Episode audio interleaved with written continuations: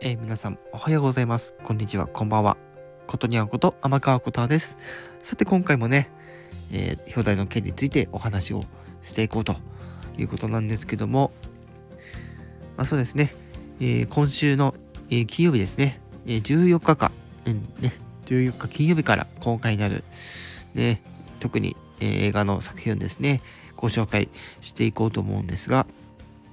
もう早速ね、お話の方していくんですけども、えー、今回ね、今回からちょっと、あのー、期間限定というか、えっ、ー、と、1日しかないとか、あの、2日しかないとか、そういうなんか、ライブビューイングとかは除いて、えー、まあ、レギュラー公演、ん？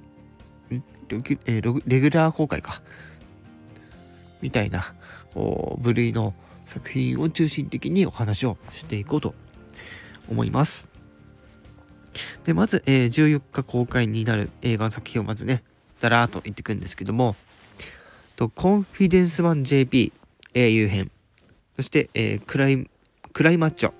そして、えー、ハウス・オブ・グッチ。この3つがですね、えー、シネマフロンティア札幌、ユナイテッドシネマ札幌、どちらでも、えー、公開になる作品になります。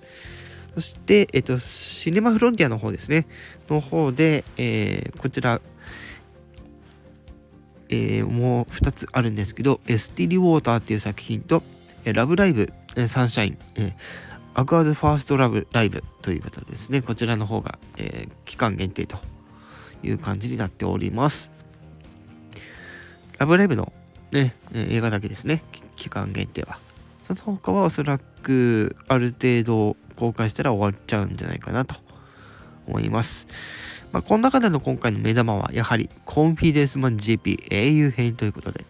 これまで、あの、ロマンス編と、プリンセス編ですね、が映画として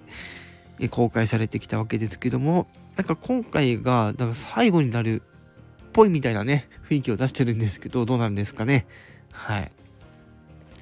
主演の長澤まさみだっ、えっと、長澤まさみさんだったりとか、あの、小日向さんだったりとか、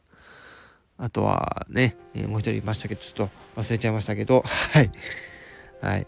私ね、これまであのー、前回のプリンセス編見たし、なんかロマンス編もなんか見たかなって感じで、うん。